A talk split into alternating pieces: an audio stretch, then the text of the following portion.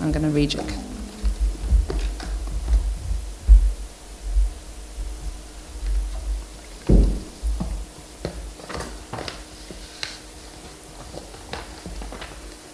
Right, I'm going to start by reading the passage. So I'm doing um, the next part of Acts. It's chapter 2, verses 14 to 41. And I'm reading from the New Living Translation. Then Peter stepped forward with the eleven other apostles and shouted to the crowd Listen carefully, all of you, fellow Jews and residents of Jerusalem. Make no mistake about this. These people are not drunk, as some of you are assuming. Nine o'clock in the morning is much too early for that. No, what you see was predicted long ago by the prophet Joel. In the last days, God says, I will pour out my spirit upon all people. Your sons and daughters will prophesy, your young men will see visions, and your old men will dream dreams. In those days I will pour out my spirit even on my servants, men and women alike, and they will prophesy. And I will cause wonders in the heavens above and signs on the earth below blood and fire and clouds of smoke. The sun will become dark and the moon will turn blood red before the great and glorious day of the Lord arrives. But everyone who calls on the name of the Lord will be saved. People of Israel, listen. God publicly endorsed Jesus the Nazarene by doing powerful miracles, wonders, and signs through him, as you well know. But God know, knew what would happen, and his prearranged plan was carried out when Jesus was betrayed. With the help of lawless Gentiles, you nailed him to a cross and killed him.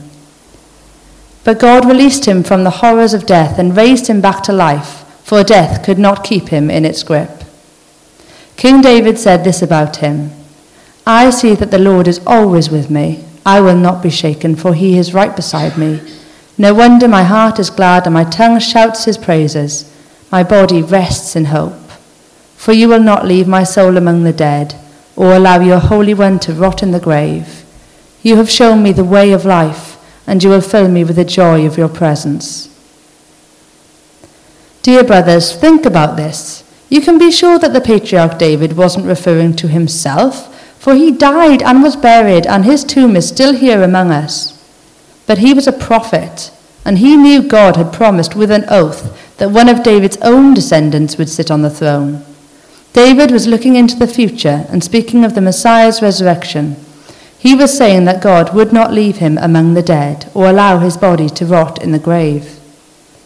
God raised Jesus from the dead, and we are all witnesses of this.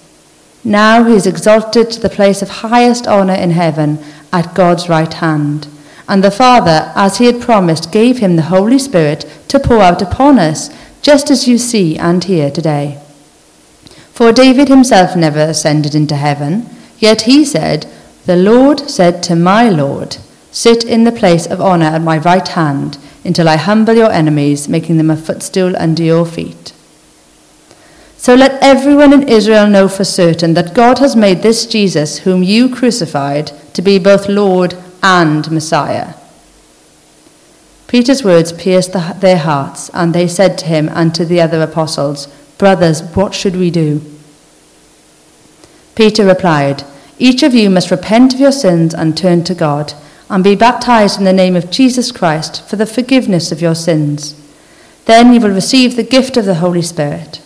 This promise is to you, to your children, and to those far away, all who have been called by the Lord our God. Then Peter continued preaching for a long time, strongly urging all his listeners save yourselves from this crooked generation. Those who believed what Peter said were baptized and added to the church that day, about 3,000 in all. So it's a pretty impressive preach we got there from Peter. No pressure, Liz. Um, but well, first of all, I just want to talk about Peter himself. I know that he's discussed quite a lot in church, but I don't think you can uh, overstate the transformation that goes on in Peter's life. Um, he starts off, you know, he has some promise, he's a bit clumsy and he's a bit over eager, And then he's, he becomes part of Jesus' inner circle, and he witnesses nearly everything that is described in the Gospels. And then, of course, he messes up dreadfully, and he denies Jesus. And you can tell he really disappoints his own estimation of himself. But then, of course, Jesus returns, and in a conversation with Peter by the shore, he reinforces who Peter is and he restores him to his rightful place. And then comes this preach and the rest of Acts, where Peter is a major player in the spreading of the gospel. Now, Peter's is a redemption story. And I, we love a redemption story. There are so many films and stories that are kind of based on that fri- framework. You know, someone shows promise, and then they fall from grace, and then they're restored, and they fulfill their true potential. We love it. I love it. And I think this is partly because that is our story. I love it when people talk about the world and our part in it as part of God's epic story.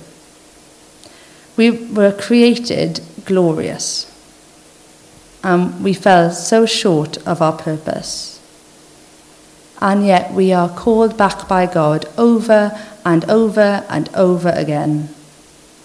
Welcomed back with open arms and restored to our rightful destiny. Allowed to play a part in the restoration of God's creatures and his creation. It's awesome. Now, before, um, before his death, Jesus called Peter he renamed him Peter, which is the rock. He said that Peter was the rock he was going to build his church on. And even though Peter messed up, of course, that was still how Jesus saw him. And when Jesus came back, he made sure he reiterated that calling on Peter's life. And Peter ran with it. This preach alone led, you know, led to the church being built up by 3,000 new believers. So I think that's pretty clear proof that Jesus was right about Peter. Now, I go to a women's conference once a year in Llanelli, and it really blesses me, it always really blesses me. And one idea that I was introduced to there is the idea that God has a name for everyone. And you know, because uh, the Bible is full of it. God does this a lot, Jesus does it. He gives people a new name, which reveals a bit about his plans for their life, his purposes for them. And at this conference, the women who lead it, they're pretty wild, and they, but they're all really familiar with the name that God has given them. They don't tell you what it is, but they know the name that God has given them. And they encourage us to all ask God what his name for us was. Uh, I don't know how much you practice listening prayer and how comfortable you feel with it, but I would really, really recommend doing this. Um, I prayed about it and God gave me a name, and it's so inspiring. Uh, it means that whenever I feel down or unworthy or confused about my part in God's plan, if I just think about that name that He's given me, then I am so encouraged. So, um, yeah, so I say, remember Peter. He's got some great lessons to teach us, but I think it's more important, actually, that we remember our part in the redemption story. The Bible, I find it quite good. There's like a, um, a Bible we're doing with the kids at the moment. It's really good. It links everything back to Jesus. And one of the things it says in the introduction is that the, some people think that the Bible is a book of a story of heroes. And it does have some heroes in it. But that's not what the Bible is. It's more practical than that. It helps us to understand our part in all of this too. I've been thinking about this a bit recently that if we're not careful, we can spend a lot of time talking about what other people have done or are now doing. You know, whether it's characters in the Bible, or reformers, or revivalists, or just well known contemporary believers. And when we talk about them, I know I do this sometimes, it's like we have a bit of pride in what they've achieved and what they've done. But it kind of reminds me a bit of when I was growing up.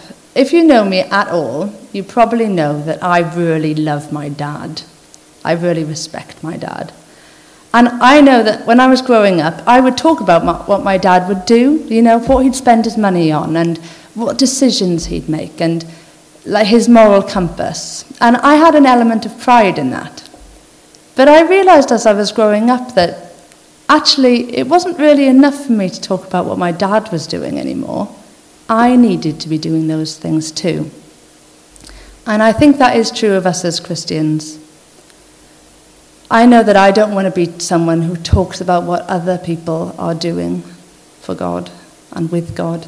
I want to be someone who is doing those things. Now, if you want some practical pointers from the Bible of what our Christian lives can be like, then this quote that Peter reads from uh, Joel proves very interesting reading. I'll read it out again. It's uh, verses 17 to 21. In the last days, God says, I will pour out my spirit upon all people. Your sons and daughters will prophesy.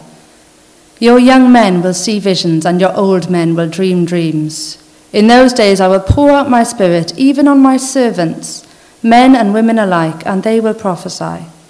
And I will cause wonders in the heavens above and signs on the earth below blood and fire and clouds of smoke. The sun will become dark and the moon will turn blood red before that great and glorious day of the Lord arrives. But everyone who calls on the name of the Lord will be saved. Now, we all know that last bit particularly. Um, it's pretty good, isn't it? It's uh, call on the name of the Lord and you will be saved. Praise be to God. But there is a whole lot more to being saved than just knowing where you go when you die. It is great to know that. I can't imagine the alternative, but there is so much more on offer. This quote starts with in the last days, and it is pretty, pretty uh, widely accepted that the last days refer to the time between Jesus um, dying and being raised back to life again and ascended back into heaven and his second coming on the great and glorious day of the Lord. So that means that we are in the last days. God has poured out his Spirit upon us. There's nothing sparing in Jesus' approach to this. If you think about it, pouring is an extravagant action. He's not giving us little drips, He's really generous with his portions. And this blessing is for all. It doesn't matter your age, it doesn't matter your gender, it doesn't matter your social class. And that's partly been demonstrated already earlier on in Acts, in the first chapter, when the Spirit comes and they're in that upper room and there are women in that room and they receive the Holy Spirit too. Gone are the days when God's Spirit was given to a select few. This is for everyone. Now, I'm saying this, and the Bible says this, Old and New Testament says this. Um, but of course, there are a lot of people who aren't really feeling this. And you know, because of that, there are a lot of people who explain acts away as special things happening at a special time. Um, but I, I don't believe that. In verse 39, Peter says, This promise is to you, to your children, and those far away. he's talking about the Spirit coming on new believers. Now, this far away is used in the Bible quite a lot, and it's used to describe either physical distance, far as in far away in distance, and far as in length of time. And it might well be that Peter had only the Jews in mind. You know, he might have been thinking of the Jews who were there that day and the Jews who were already dispersed across the world and maybe their children. But God shows later on in Acts that his plans are much, much bigger than that. So I believe that in this verse, God had in mind the Jews, the diaspora, the Gentiles, and even me and you.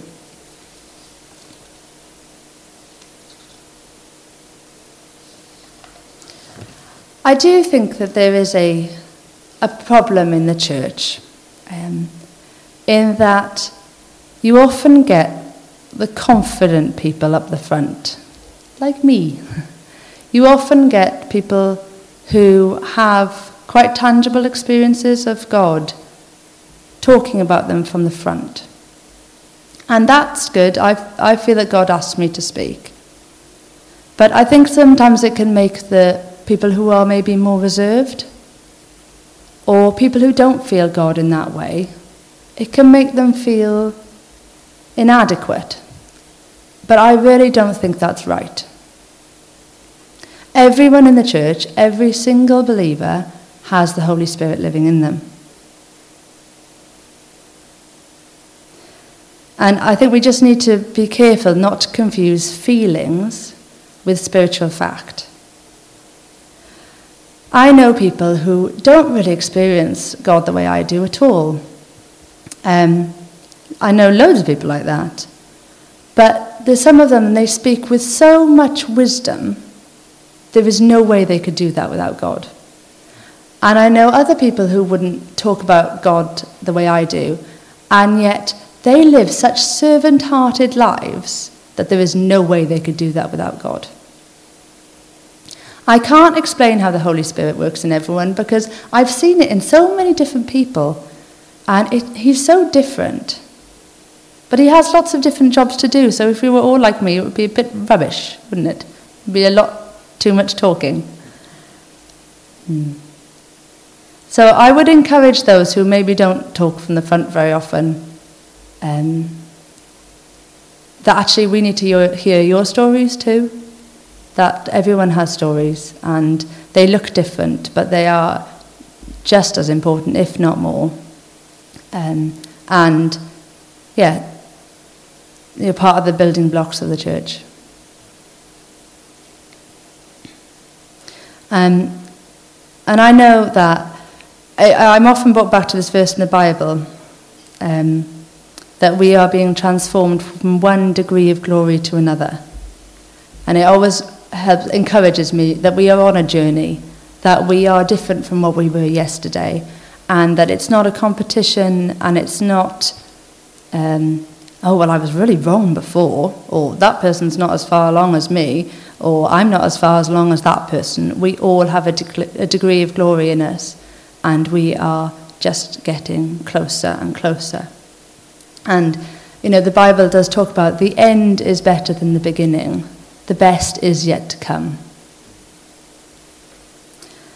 Um, yeah, so I, am reminded of uh, a while ago, I was reading some Watchman Nee, and um, he gives this really interesting description about how, like, explanation for the relationship between spiritual truths and our experience of them. And I found this really helpful in the past, so I wanted to just read it out. Um, he writes, it's in the normal Christian faith. He writes this One year I was in Sheffield. A brother told me, I have believed in the Son of God to be my life, but I do not have a glorious sensation about it. Have I really received him? I told him a parable. Three men are walking on a narrow wall. The one walking at the front represents the fact of Christians being, um, of Christ's being our life. So that's the fact. The one in between signifies our faith. It follows God's accomplished facts. The last person represents our feeling of glory. This comes after a man has believed. It is the last of the three items.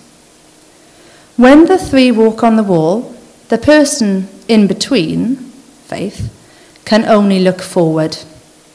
Our faith comes into being when we steadfastly look at God's accomplished work. God has already given us his Son to be our life. When we see this fact, we have faith. The second always follows the first. After faith comes the sense of glory. All that the third man can see is the second one, faith. Whereas if the second, faith, tries to turn around and look at the third, which is the feeling of glory, he will immediately fall off the wall.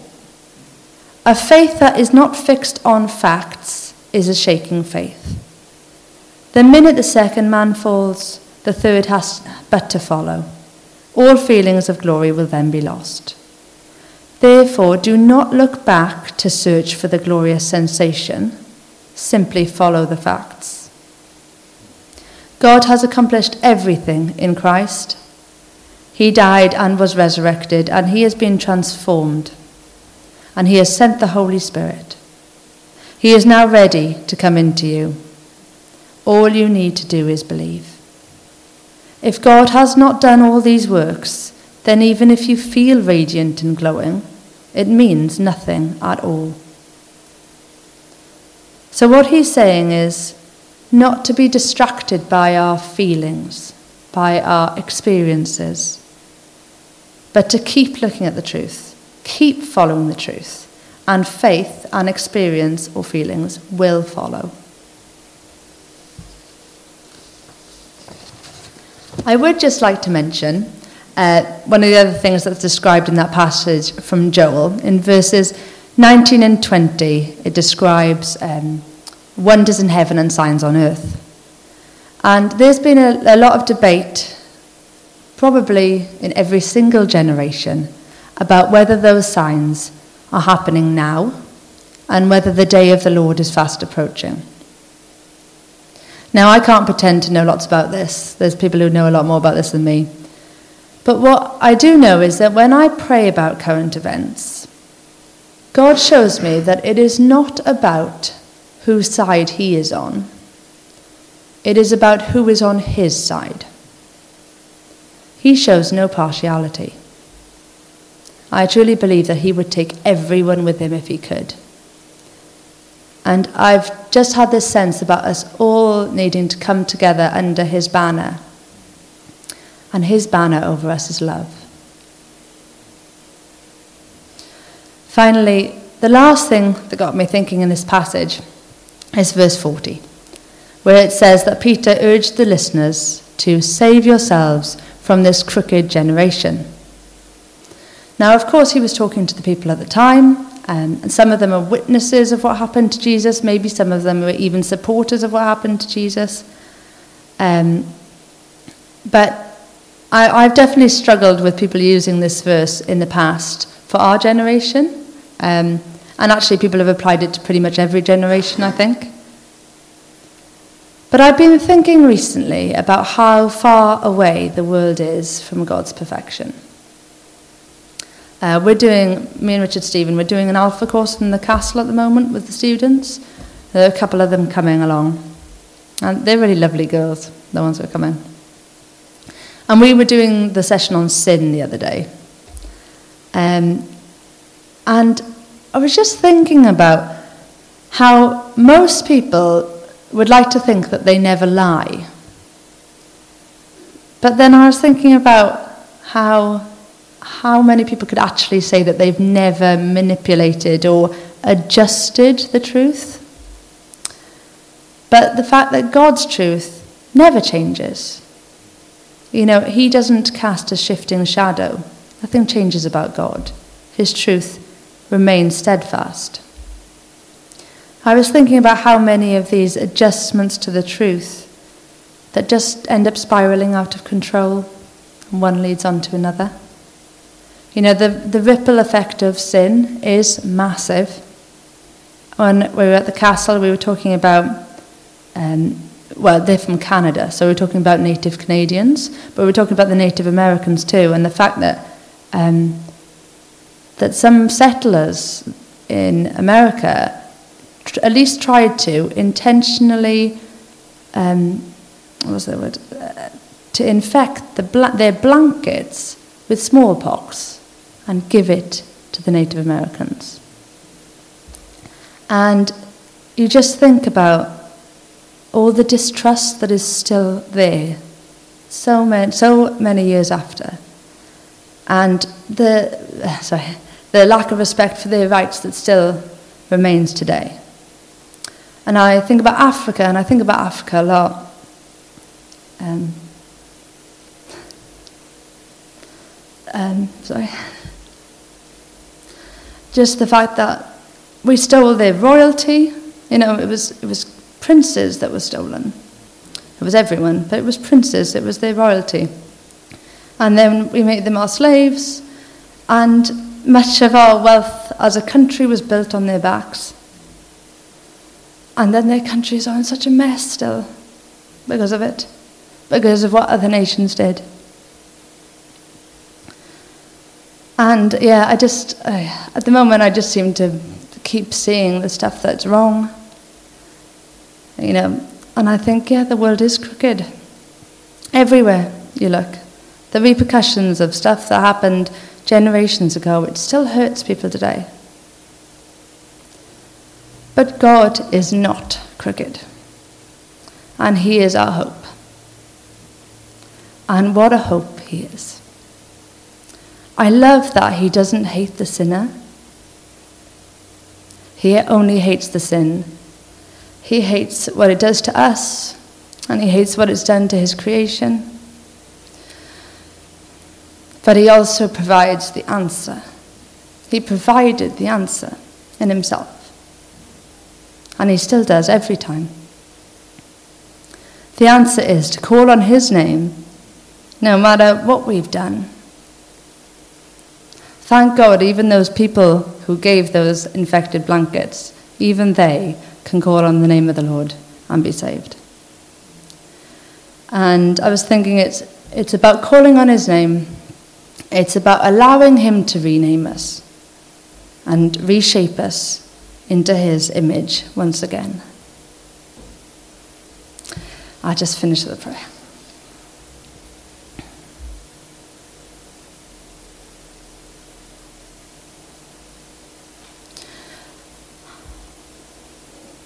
Thank you, God, that our hope is in you. There's so much around us that is crooked, and yet you still see your creation you still see the people that you've made, and you're still trying to call us back to you. And all through the, the Bible, that's what you've been doing. Thank you so much for your mercy.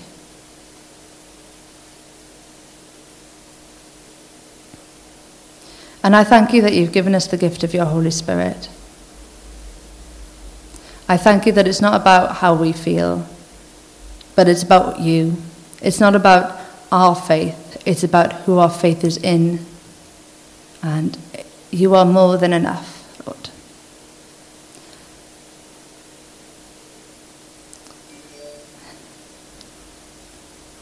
Uh, thank you for how much you bless us and help us to be a blessing to you and to others around us, Lord. Amen.